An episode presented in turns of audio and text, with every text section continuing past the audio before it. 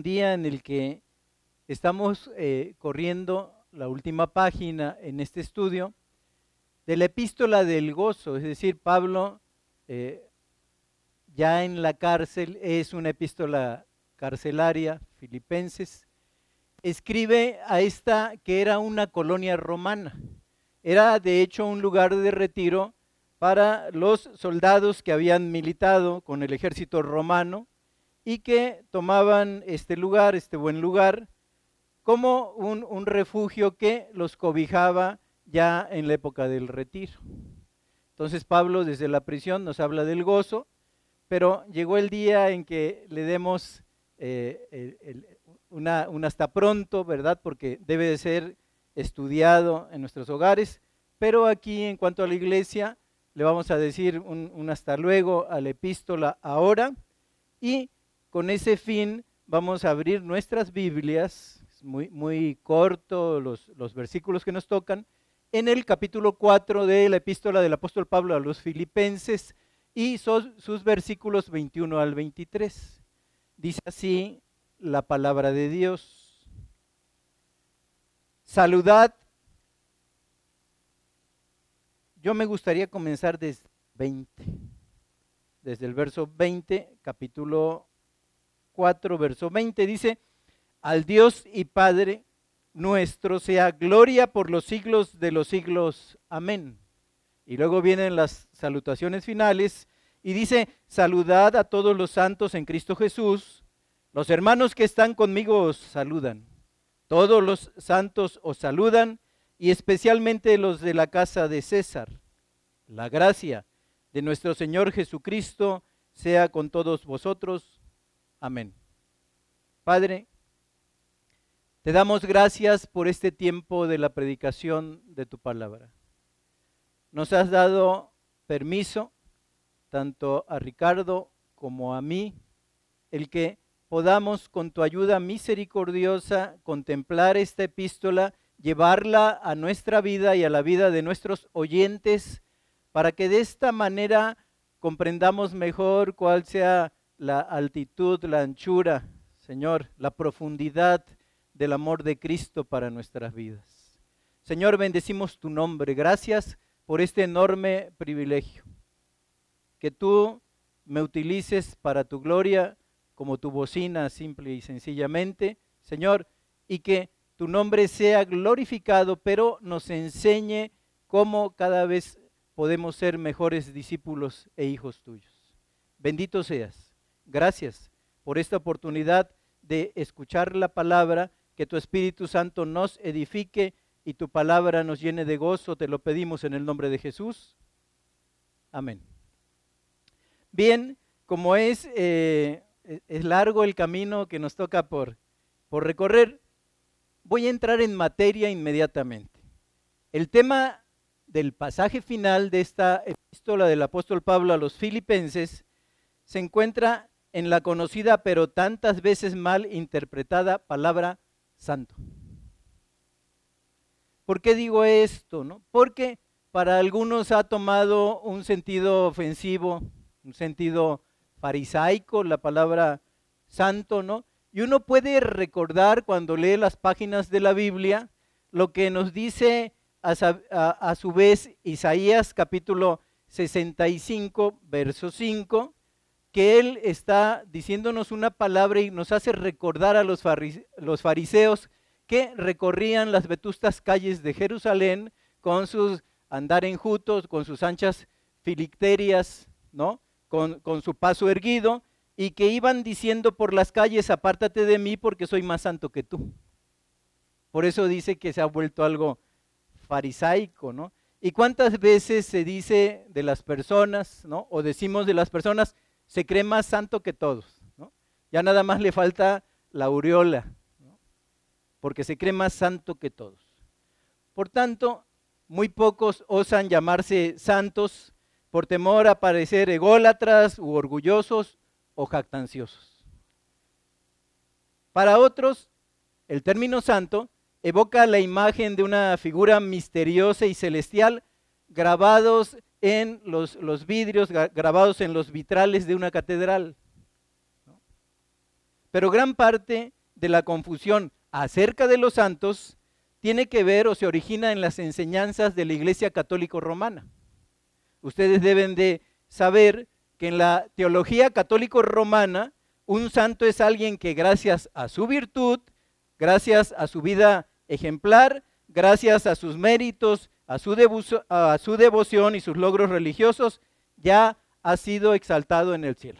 Un santo para los católicos es alguien que ya ha sido exaltado en el cielo. No así para la gente de a pie de los católicos, ¿no? A ellos les toca en un momento dado eh, pasar por el valle eh, de sombras en, este, en este mundo, ¿no? Y luego para ellos no está destinado el cielo, sino el purgatorio. El santo no. El santo ha pasado, ¿no? Con, todo y sus ropajes, ¿no? Ha pasado de una sola pieza al cielo, el santo católico, ¿no? Entonces, este santo es elevado al rango de santo por un decreto papal llamado canonización y canon viene de regla, es decir, se examina su vida, se ve si ha hecho al menos cinco milagros predominantes este hombre durante su vida y entonces se lleva a cabo el oficio de canonización, pero no sin antes, de acuerdo al derecho romano, nombrar un abogado que se conoce como del diablo y que dice, bueno, eh, eh, sí, fue un santo, pero era de ojos alegres, ¿no? Sí fue un santo, pero se le conocen hijos, ¿no? A este, a este santo cuando, cuando se prohíbe expresamente para los católicos el hecho de, sobre todo en el sacerdocio, el poder casarse con una mujer. Entonces hay el abogado del diablo, pero finalmente después de este proceso de canonización, se llega a determinar quién es santo, quién es un santo de la iglesia católica. Y nosotros vemos en el calendario, como, como un pueblo de, orígenes católicos, el santoral. Cada día del año tiene un santo. Entonces, en ese, en ese aspecto, es elevada esta persona que ha vivido una vida, eh, dicen ellos, proba, una vida íntegra, es elevado al grado de santo por medio de la canonización y esa vida debe de ser, dicen el clero, ¿verdad? Debe de ser imitada, pero también debe de ser venerada públicamente. Se acostumbra consagrar iglesias en memoria de ellos. Entonces tú conoces la iglesia de San Pablo, ¿no? La iglesia de, Santiago Apóstol, etcétera, ¿no?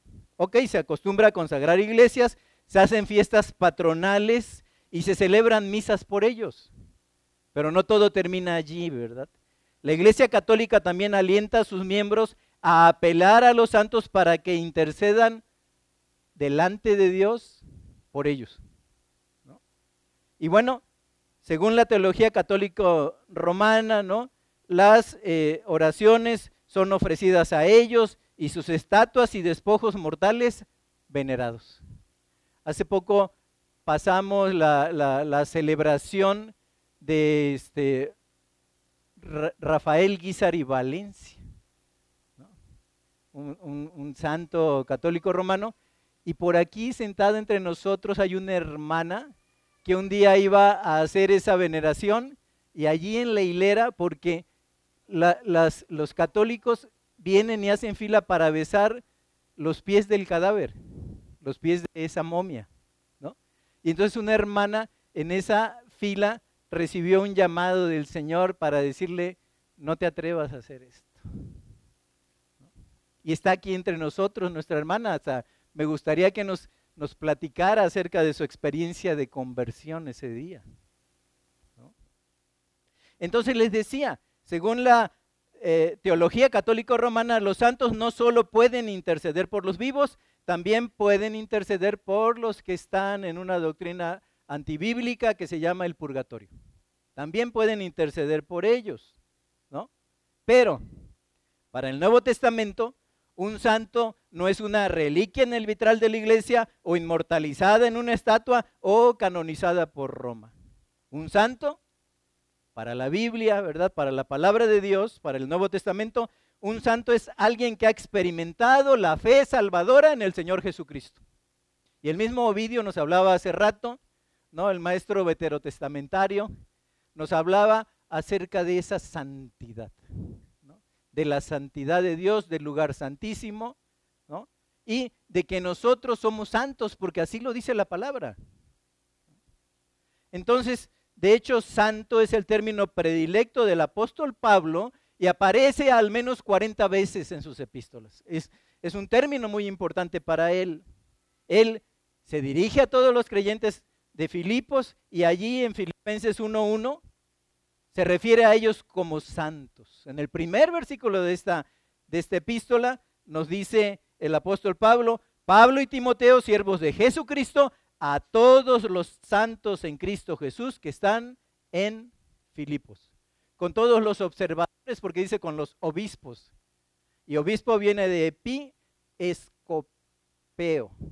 Epi escopeo es alguien que está por arriba viendo cómo está funcionando la iglesia de Dios. Es un observador que Dios ha elegido para ese ministerio, ¿no? un episcope.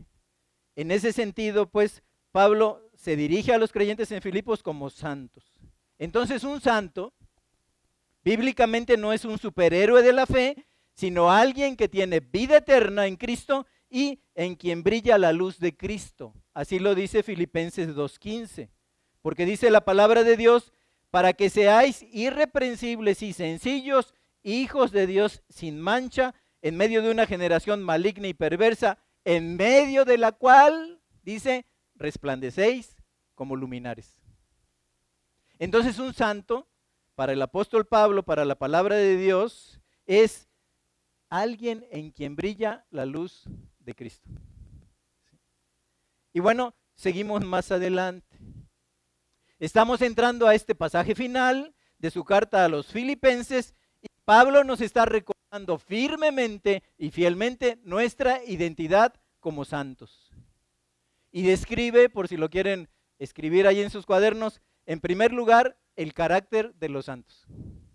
Esa va a ser nuestra lección en el día de hoy. En primer lugar, el carácter de los santos. El título de nuestra lección es Los santos de Dios. Entonces, si le quieren poner los santos de Dios, en primer lugar, el carácter de los santos. En segundo lugar, la adoración de los santos. En tercer lugar, la comunión de los santos. En cuarto lugar, el gozo de los santos. Y en quinto lugar, la riqueza de los santos. Entonces, uno, el carácter de los santos, dos, la adoración de los santos, tres, la comunión de los santos, Cuatro, el gozo de los santos. Y cinco, la riqueza de los santos. Nuestras riquezas. Nosotros somos los santos de Dios por su gracia. Entonces, en este sentido quiero empezar con el carácter de los santos. Porque dice Filipenses 4, 21 y 22, dice así la escritura, saludad a todos los santos en Cristo Jesús, los hermanos que están conmigo os saludan, todos los santos os saludan y especialmente los de la casa de César. Santo, santos, santos. En este sentido se menciona tres veces. Y aquí entramos al terreno de la definición. Lo que está diciendo Pablo es agios, que significa santo, o agioi, que significa santos, es el plural pues de agios, es agioi santo, santos. Y aquí está implícito el carácter o podríamos decir la naturaleza de los santos, la naturaleza de los creyentes. El término puede traducirse, santo, como los apartados, los separados, los santificados o quizá mejor, los santos. Ese es el término griego.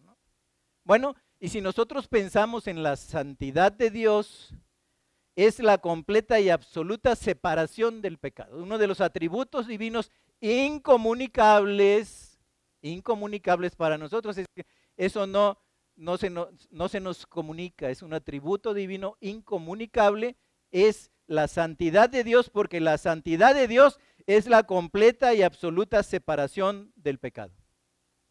Pero ahora aplicado a nosotros, Por consiguiente, un santo es alguien que ha sido separado del pecado para Dios con un propósito santo.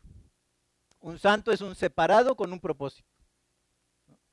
Y dice Filipenses 4:21 en ese, en ese aspecto, saludad a todos los santos y dice en Cristo Jesús. Todos los santos en Cristo Jesús.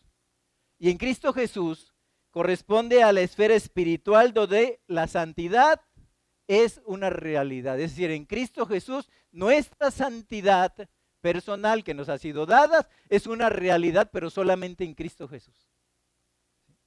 Y en ese aspecto, los santos pues entonces son los que están con Jesucristo.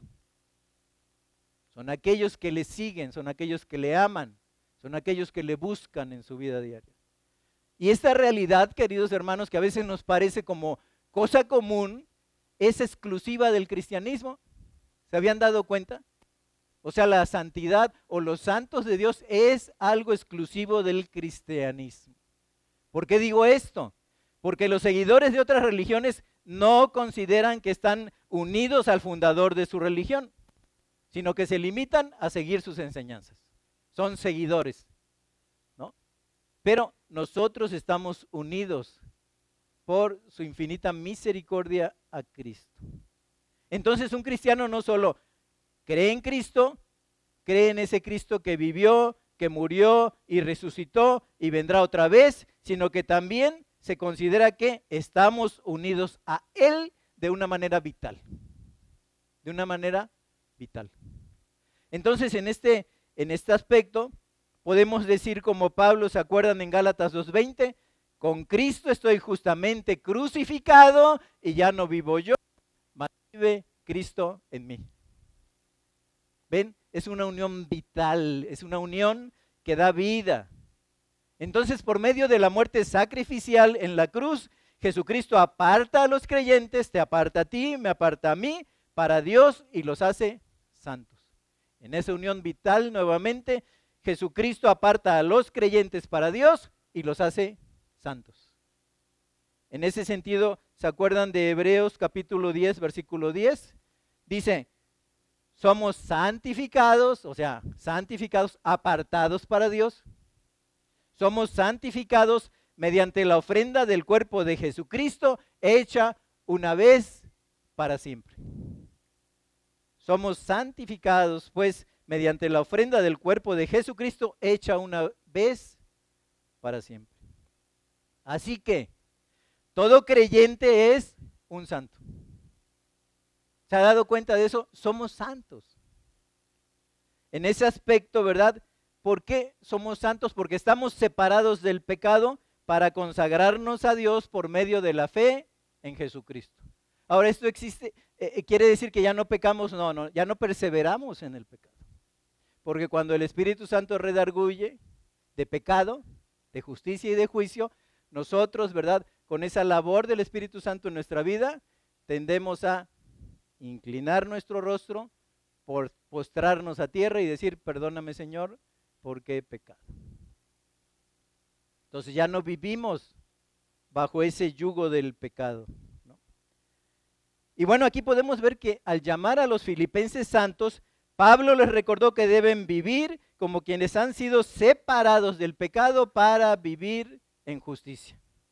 Entonces, en primer lugar, tenemos aquí, ¿verdad?, el carácter de los santos, los separados del pecado para vivir en justicia. Pero segunda cosa, la adoración de los santos. Y ahí dice Filipenses 4:20, por eso decidí mejor comenzar por allí. Dice, al Dios y Padre nuestro sea gloria por los siglos de los siglos. Amén. El himno triunfal de alabanza es una muestra de la adoración de los santos. ¿No? Los santos son personas, como enseña la Iglesia Católica, que deban de ser adorados. ¿no? Los santos somos personas que adoran. Los santos somos personas que adoran. Y la adoración caracteriza a los redimidos y Pablo empieza el último pasaje de Filipenses con lo que se conoce como una doxología. La palabra doxología viene de dos palabras griegas. Primero, la palabra inicial ¿no? es doxa, que significa gloria. Y luego la otra es logos, que significa palabra. Así que doxología es una palabra acerca de la gloria, una explosión de alabanza y adoración que da honra y gloria a Dios. Y miren, terminamos el culto que nosotros conocemos de alabanza con una doxología. Entonces ese, ese himno muy conocido, cristiano, santo, santo, santo, termina con una doxología porque al reconocer la santidad de Dios, lo que nos dice el himno es que Él es el único digno de ser alabado, así como terminaron, ¿no? Eh, eh, el único digno de ser glorificado, y a Él sea la honra y la gloria por los siglos de los siglos, como oímos cantar. Amén. Entonces el himno termina con una doxología, una palabra de gloria para darle la gloria al único que la merece, que es nuestro Dios y Padre y nuestro Señor Jesucristo. Dios en esas tres personas. Entonces una doxología es una palabra acerca de la gloria, una explosión de alabanza y adoración que da honra y gloria a Dios. Esa es una doxología. Ahora, en las escrituras, casi siempre, o siempre diría yo, en las escrituras, una doxología es la respuesta apropiada a una verdad doctrinal. Una doxología es una... Entonces, la verdad doctrinal que vimos es que Dios es santo, santo, santo, como lo vio Isaías, y como lo ve después el apóstol Juan en el Apocalipsis. Bueno, ante, ante esa enorme verdad de su santidad, tres veces santo, ¿no? Se termina pues el, el, coro y el cántico diciendo que a Él sea la gloria y el honor, ¿verdad? La honra, el poder por los siglos de los siglos. Entonces en este aspecto pues las escrituras en las escrituras, las doxologías son la respuesta apropiada a una verdad doctrinal. Por ejemplo, ¿dónde lo vemos? Gálatas 1.5. Pablo escribe una corta doxología como preámbulo a las verdades que estaba a punto de decir. Y ahí dice en esa doxología, a Dios sea la gloria por los siglos de los siglos. Ahora, una doxología es también una respuesta apropiada a todo lo que Dios ha hecho por nosotros los creyentes. Una doxología entonces es una respuesta apropiada a todo lo que Dios ha hecho por nosotros los creyentes. Y ahí lo encontramos en Primera de Timoteo 1, 16 y 17.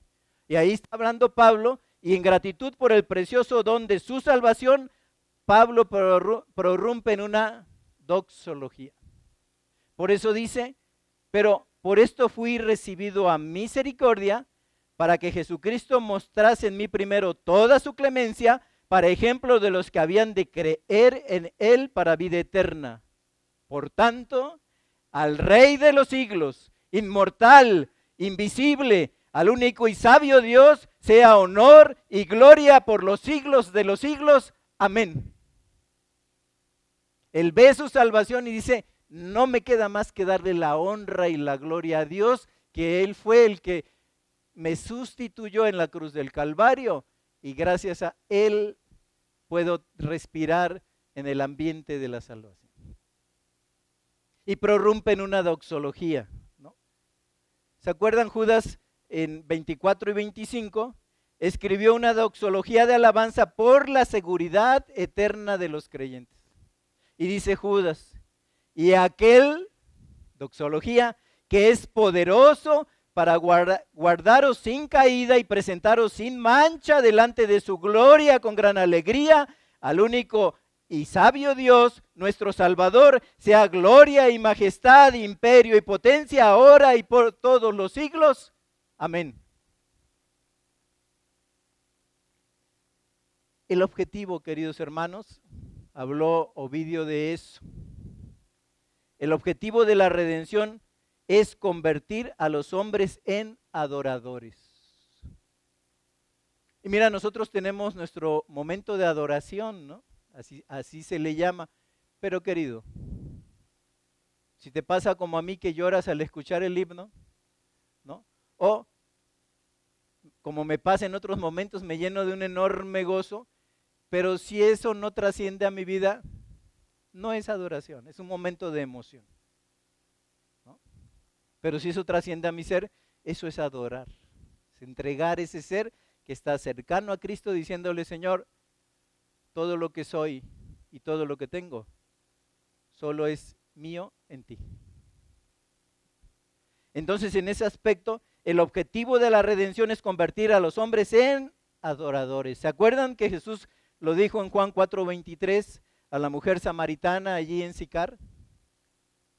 Le dijo el Señor Jesús, mas la hora viene y ahora es cuando los verdaderos adoradores adorarán al Padre en espíritu y en verdad, porque también el Padre tales adoradores busca que le adoren.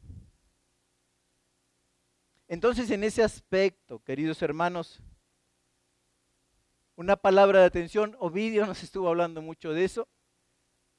Queridos hermanos, no se puede adorar al Dios verdadero en ignorancia. No se puede adorar al Dios verdadero en ignorancia. Es imposible adorar a ese Dios verdadero si no se sabe quién es. Dios tampoco quiere entonces adoración basada en la ignorancia. Miren lo que dice Oseas 6:6, lo que dice. Porque misericordia quiero y no sacrificio. Hablamos de, del enorme gozo que sentía todo israelita de poder ofrecer un sacrificio. Bueno, y el Señor está diciendo, misericordia quiero, no sacrificio, y conocimiento de Dios más que holocaustos. Es decir, el Señor podía ver la ofrenda, pero si se hacía en ignorancia, decía Dios, me son pesadas vuestras ofrendas, son un tormento, porque Israel no me conoce. Dice el, burro conoce el, pesebre de, de, su amo, pero Israel no me conoce. De tal manera que Oseas está diciendo, ¿no? En el Espíritu Santo, dice, conocimiento de Dios más que holocaustos. Queridos hermanos, la adoración ignorante es inaceptable constituye, así como se los digo, una forma de idolatría. Constituye una forma de idolatría. ¿Por qué? Porque la idolatría no es solo adorar dioses falsos, sino abrigar pensamientos acerca del Dios verdadero que son falsos e indignos de Él. Hablamos de la contradicción de Corea hace rato. ¿no? Escuchamos en ese sentido, ¿verdad? Como a, Balán y a Balak. ¿no? Y uno puede decir, bueno, ¿qué pensaban de Dios? Que Dios no iba a castigar eso. Esa ignorancia de rebajar a Dios como alguien que decir yo voy a ir a maldecir el pueblo y Dios no me va a hacer nada. Dios no me va a hacer nada. El único remedio, ¿verdad? En ese sentido. Dice A.W. Tozer, entre los pecados a los cuales se inclina el corazón humano, es difícil encontrar uno más detestable para Dios que la idolatría, ya que en el fondo esta es una detracción de su carácter una detracción del carácter de Dios. Y yo veo las historias bíblicas, pero me pregunto, ¿y tú, José hermano? Cuando consideras que puedes hacer impunemente cosas y crees que Dios, que es un juez justo, ¿verdad? No te va a alcanzar. Dice, no, no se confundan, Dios no puede ser burlado. Todo lo que el hombre siembra, eso también cosecha. Entonces, en ese en ese aspecto, ¿verdad? El, el corazón idólatra supone que Dios no es quien es, y esto es un pecado en sí monstruoso, y este corazón sustituye, sustituye al verdadero Dios por uno hecho a su propia imagen y semejanza. Muchos, yo tengo amigos personales que ya no sé cómo decírselos, no dicen este Diosito, yo sé que Diosito me va a bendecir. Pues imagínate. Este Dios, de este corazón idólatra, ¿no? Siempre se conformará a la imagen de quien lo creó y será vil o puro según el estado moral de la mente de quien lo creó. Un Dios que surge de las sombras de un corazón caído no va a tener semejanza alguna con el Dios verdadero. No va a ser Él. Miren lo que dice en el Salmo 50, 21 el Señor. Le dice el Señor a un hombre malvado, ¿no? Pensaste que yo era igual a ti. Pensaste que yo era igual a ti. Pensaste que me podías engañar, que lo que hiciste en lo oculto no lo estaba yo viendo. Pensaste que podías tomar tu propio camino sin pagar las consecuencias. Pensaste que yo era igual a ti. Ahora, queridos hermanos, el único remedio contra esa clase de idolatría en la iglesia y en los individuos es considerar el conocimiento de Dios como nuestro objetivo primordial. Tenemos que conocer a ese Dios del que hablan las escrituras. Tenemos que conocer a ese Dios que se manifiesta en esos grandes milagros. Entonces, en ese sentido, ¿no? El único remedio contra esa clase de idolatría en la iglesia y en los individuos es considerar el conocimiento de Dios como su objetivo primordial. Queridos hermanos, tenemos que escudriñar las escrituras y hacernos de lecturas que nos hablen de ese Dios que nos compró por precio en la cruz del Calvario. Y yo les traía una recomendación, es un, libro impactante, ¿no? De J.I. Packer, que se llama El conocimiento del Dios Santo. Miren, eh, lo leo y me quedo así como 15 o 20 minutos pensando, bueno, en todo lo que resulta de ese enorme conocimiento de Dios, cómo trasciende la vida. Si quieren después, este, para que le tomen foto, eso por ahí se los presto. Si son ávidos lectores, es un buen libro. Entonces, queridos hermanos, los que creen en una teología centrada en el hombre, no pueden ser adoradores obedientes. ¿no? En esas, esas teologías del declaro y el decreto, ¿no? Y que Dios como que está a mi servicio, ¿no? Y no es un Dios que busco cuando estoy viviendo en, el gozo y en la felicidad, pero sí lo busco cuando tengo problemas. Como que lo volvemos un Dios que ya se acerca a la época, ¿no? Como Santa Claus es como para, para hacer pedidos, ¿no? Y que nos lleven todavía esos pedidos a domicilio. Entonces los que creen en una teología centrada en el hombre no pueden ser adoradores obedientes.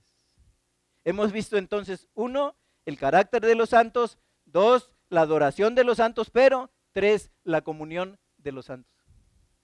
La comunión de los santos. Filipenses 4, 21 y 22 dice, saludad a todos los santos en Cristo Jesús. Los hermanos que están conmigo os saludan.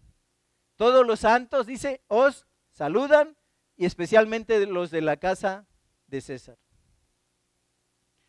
Saludad, saludan, os saludan. La triple mención de Pablo de la palabra saludar evidencia un fuerte lazo de comunión. Un fuerte lazo de comunión. El hecho de que Pablo envió saludos a todos deja entrever que cada uno de los santos era merecedor de su afecto y cuidado. ¿Los conocía en persona? Me imagino a Pablo, ¿no? Saludando a todos allí eh, por las bancas de la iglesia. Queridos hermanos, no deben existir favoritismos en la iglesia porque no hay acepción de personas delante de Dios. Yo estoy agradecido de que Dios a, mí, a mis hermanos, eh, nos haya querido llamar como pastores, pero somos exactamente iguales a ustedes, queridos hermanos. Aquí no hay eh, jerarquías. Una de las cosas, porque desde niño eh, yo no quise seguir el catolicismo, era por esa jerarquía, ¿no? por el máximo jerarca, que nunca me gustaron no me siguen gustando. Todos somos iguales delante de la presencia de Dios. Entonces, en ese, en ese sentido, ¿no? Todos los aceptos en el amado Hijo de Dios deben de ser aceptados por los amados hijos de Dios en la iglesia. Nuevamente, todos los aceptos en el amado Hijo de Dios deben de ser aceptados por los amados hijos de Dios en la iglesia. Y miren, el interés de Pablo refleja el interés de nuestro Señor Jesucristo. ¿Se acuerdan allí en Lucas 15, 4 al 6? Dice, ¿qué hombre de nosotros, teniendo 100 ovejas, si pierde una de ellas no deja las 99 en el desierto y va tras la que se perdió hasta encontrarla? Y cuando la encuentra, la pone sobre sus hombros gozoso y al llegar a casa reúne a sus amigos y vecinos diciéndoles, gozaos conmigo porque he encontrado mi oveja que se había perdido. Querido hermano, querida hermana, Dios tiene un cuidado especial por ti. No sé si ahora te anda buscando. No sé si te estás extraviando en los pensamientos de tu mente, si te sientes desamparado, si te sientes enfermo y que Dios piensas que se ha olvidado de ti. Pero si Dios ve que todos estamos funcionando en la iglesia y te ve a ti que te estás separando, nos deja a nosotros, los 99, para ir a buscarte a ti. ¿Qué clase de Dios personal que tenemos? Entonces a través de las lágrimas, a través de los momentos de tristeza, a través del dolor, uno puede venir y ver la imagen del buen pastor en el horizonte que viene a buscarte, para ayudarte en el conflicto de la vida, para ayudarte en la enfermedad de la vida, para ayudarte en el quebranto y llevarte sobre sus hombros. Qué Dios tan personal tenemos nosotros.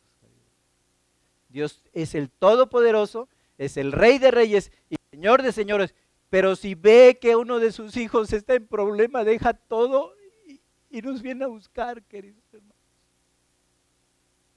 Nadie se sienta desamparado, pues, por él. Pablo además ilustró el tema del afecto igualitario para todos los creyentes al mencionar que los hermanos, dice, los hermanos que están conmigo os saludan, Filipenses 4:21. Dice, Saludad a todos los santos en Cristo Jesús. Los hermanos que están conmigo os saludan. Pablo, ¿cuáles hermanos? Bueno, los eruditos dicen quienes estaban con Pablo, ¿no? Timoteo, el hijo amado.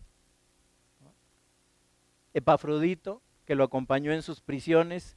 Tíquico, Filemón, que aparece en nuestra Biblia, Filemón. Aristarco, Onésimo, el esclavo que que se le escapó, ¿no? A Filemón. Pero también estaban Marcos y Lucas. Para Pablo eran los hermanos. Y saludaba a los hermanos de la iglesia porque eran sus hermanos del mismo nivel y jerarquía en su corazón amante que aquellos que escribieron evangelios y los cuales son mencionados en las epístolas. Entonces, hermanos de Filipos, dice, los hermanos los saludan. El conjunto de creyentes de la iglesia de Roma también envió un saludo como lo indica todos los santos allí en el versículo 22, todos los santos os saludan. Querido hermano, no dejes de saludarme. Ahora, Julia mi hermana entró al ministerio hoy, ha empezado a recibirnos a nosotros en la puerta. Y entonces me ve y me saluda. Le digo, Julia, qué bien que haces en saludarme, porque llego aquí, no conozco a nadie, le digo, y tú me saludas. Le digo, Julia, nunca dejes de hacer eso. Hermanos, nunca dejen de hacer eso. Nunca, nunca dejen de, de saludarse. Hay muchas gentes que vienen queriendo buscar compañerismo cristiano, queriendo buscar el calor, ¿verdad? De, un amigo, un abrazo, una mano de amistad, y vienen, se van porque nadie los saluda. Entonces luego decimos, no, es que allí en esa iglesia nadie saluda. Queridos hermanos, ¿saludas tú? Porque muchas veces como que nos quejamos de lo que adolecemos nosotros. Entonces, ok, si, si no me saludas, no te preocupes, yo voy a ir a saludarte. está en las epístolas. Está en ese sentido en lo que es la comunión de los santos. Saludémonos, ¿no? Así, así lo escribe Pablo en la epístola. Pero cuarto lugar, el gozo de los santos. El gozo de los santos. Dice 4.22, ¿no? Todos los santos os saludan y especialmente los de la casa de César. Especialmente dice los de la casa de César. El mayor gozo de los santos es ver que los pecadores ponen su fe en Cristo. Dice que hay gozo en el cielo cuando un pecador se arrepiente. En la tierra debe de ser igual, queridos hermanos. ¿No? Acuérdense que les decía yo, ¿no? Les decía yo que los filipenses o Filipos era una colonia romana. Sus habitantes eran ciudadanos romanos. Entonces imagínense lo que significaba para ellos, ¿no? Es como si yo me entero que alguien de mi pueblo, ¿no? Con el cual eh, yo conocí, estuve en la niñez, se convierte a Cristo. Entonces es un gozo, ¿no? El gozo de los santos. Hechos 15.3. Está hablando de Pablo y Bernabé y dice que Pablo y Bernabé, contando la conversión de los gentiles, causaban gran gozo a todos los hermanos. Causaban gran gozo a todos los hermanos. Es indudable que tanto Pablo como los filipenses se gozaban de ver que en la casa del emperador pagano muchas almas se habían entregado al reino de Cristo. Ese era un enorme gozo. Él era un perseguidor. Y sin embargo, allí mismo, en el seno de ese palacio, funcionarios, servidores, eh, esclavos, muchos se habían convertido, ¿verdad?, a la fe cristiana. Entonces el gozo de los santos consiste en ver que otros son rescatados del oscuro abismo del pecado y traídos a la salvación de Cristo. Es un gozo para los creyentes.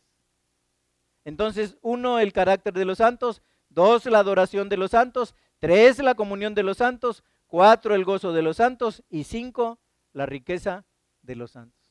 Y con esto vamos a terminar. Filipenses 4:23 dice, la gracia de nuestro Señor Jesucristo sea con todos vosotros. Amén. La riqueza de los santos. Pablo está completando el círculo, ¿no? Pablo está cerrando ese círculo, el carácter de los santos, la adoración de los santos, la comunión de los santos, el gozo de los santos y la riqueza de los santos. Filipenses 1.2, él empezó deseándoles ahí a, a, los filipenses, ¿no? Dice, gracia, gracia y paz a vosotros de Dios nuestro Padre y del Señor Jesucristo. Él empezó su carta deseándoles gracia a los filipenses y la concluye de igual forma. ¿Se dan cuenta? Porque al final está diciendo la gracia de nuestro Señor Jesucristo sea con todos vosotros. Amén. Prácticamente el apóstol finalizó todas sus cartas invocando la gracia de Dios sobre sus lectores. Todas sus cartas, al final, ¿verdad? En las despedidas habla de la gracia. Lo que más necesitamos los santos, queridos hermanos, es la gracia que viene del Señor Jesucristo. Gracia es el favor inmerecido o el amor desinteresado de Dios en Cristo que atrajo a los creyentes a la redención. Fue por su gracia. Y así lo cantamos, ¿no? Que fue por su gracia. La obra de gracia de Dios en la vida de los creyentes continuará hasta que se complete nuestra glorificación. Por gracia sois salvos. Por medio de la fe, y esto no de vosotros, pues es un don de Dios. Los creyentes no son solo salvos por la gracia, sino también sustentados por la gracia de Dios. Y vemos desde las primeras páginas la gracia de Dios. Desde las primeras páginas de la Biblia, como se nos ha enseñado. ¿no? Y en el Génesis la gracia de Dios llevó a la expulsión de ese paraíso terrenal, a la expulsión de Adán y Eva porque como adquirieron el pecado, si seguían en ese paraíso, iban a ser verdaderas monstruosidades porque habían adquirido el pecado y ya no podían estar cerca de Dios. Fue su gracia que los expulsa del paraíso. Fue su gracia que cuando hubo pecado los viste con pieles de animales sacrificados. Fue su gracia de que cuando Caín mató a Abel, el Señor puso una marca en su gracia para que cualquiera que se lo encontrara en el camino no lo fuera a matar. Gracia, gracia, gracia. Es su gracia, pues, lo que hace en nosotros ese, ese favor inmerecido que gana nuestro corazón. Somos dirigidos por gracia, guiados por gracia, guardados por gracia, fortalecidos por gracia, santificados por gracia y preparados para la vida cristiana por gracia. La gracia de Cristo es el tema central de esta epístola y se menciona también, fíjense, me llama la atención casi 40 veces en los cuatro capítulos. Se habla de algo relativo a la gracia de Dios en la vida. Pablo se describió a sí mismo, dice Filipenses 1.1. Filipenses 1.1. Pablo se describió a sí mismo como siervo de Jesucristo y allí mismo en 1.1 se dirigió a los filipenses como a los santos en Cristo Jesús. Su cautiverio, dice 1.13, su cautiverio era por causa de Cristo y en 1.21 dice que para él su vida era Cristo. Porque para mí el vivir es Cristo. Y la muerte para Pablo, ¿verdad? Dice en 1.23, la muerte era la entrada a la presencia de Cristo. Cristo, Cristo, Cristo, Cristo, Cristo. Pablo exhortó a los filipenses a comportarse en 1.27 como es digno del Evangelio de Cristo. Y ahí en 2.5, y se comportaban como es digno, teniendo, dice, el mismo sentir en Cristo. Y allí en 3.3 los llamó a gloriarse en Cristo. Y luego en 3.8 consideraba todo su pasado como basura comparado con la excelencia de encontrar a Cristo, del conocimiento de Cristo. Y en 3.9 dice que Él fue justificado por la fe en Cristo. Y en 3.20 esperaba con ansias Pablo el regreso de Cristo. Y en 4.19 dice él que tenía todo lo necesario en Cristo. Entonces, queridos hermanos, para terminar, tenemos entonces que el carácter, la adoración, la comunión, el gozo y la riqueza de los santos está en Jesucristo. Está en Jesucristo. Pablo resumió con elocuencia la vida cristiana al declarar, porque para mí el vivir es Cristo y el morir es ganancia. ¿Y qué de nosotros, hermanos? ¿Qué de mí? ¿Qué de ti? Para nosotros el vivir es Cristo. ¿O vivimos para el trabajo? ¿O vivimos así como exclusivamente y consagrados para sacar adelante a los hijos cosas que son buenas? Pero el motivo de nuestra vida es, es Cristo. En Él somos, dijo Pablo en el Areópago, en Él somos y nos movemos, dice, como sus propios poetas han dicho. Entonces debemos de encontrarnos en Cristo. Que nuestras búsquedas sean de Cristo. Que nuestros más altos anhelos se hagan realidad en Cristo. Y que podamos decir, queridos hermanos, a través del camino de la vida cristiana junto con Pablo, para mí el vivir es Cristo. Que el Señor bendiga su palabra y vamos a despedirnos con una oración. Padre, te damos gracias en esta hora porque damos la vuelta a la página. El viejo apóstol se quedará encarcelado, Señor.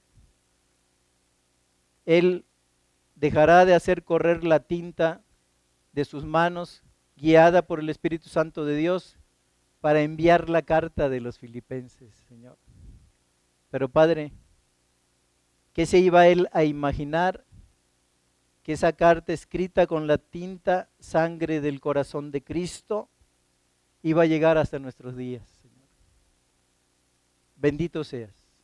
Gracias por tu palabra que es verdad. Gracias porque es lumbrera a nuestro camino. Es lámpara a nuestros pies. Señor, despedimos al apóstol, pero considerando el enorme reto que nos deja al decirnos que para él el vivir es Cristo. Y ahora lo vive en una eternidad. Padre, que nosotros podamos decir lo mismo.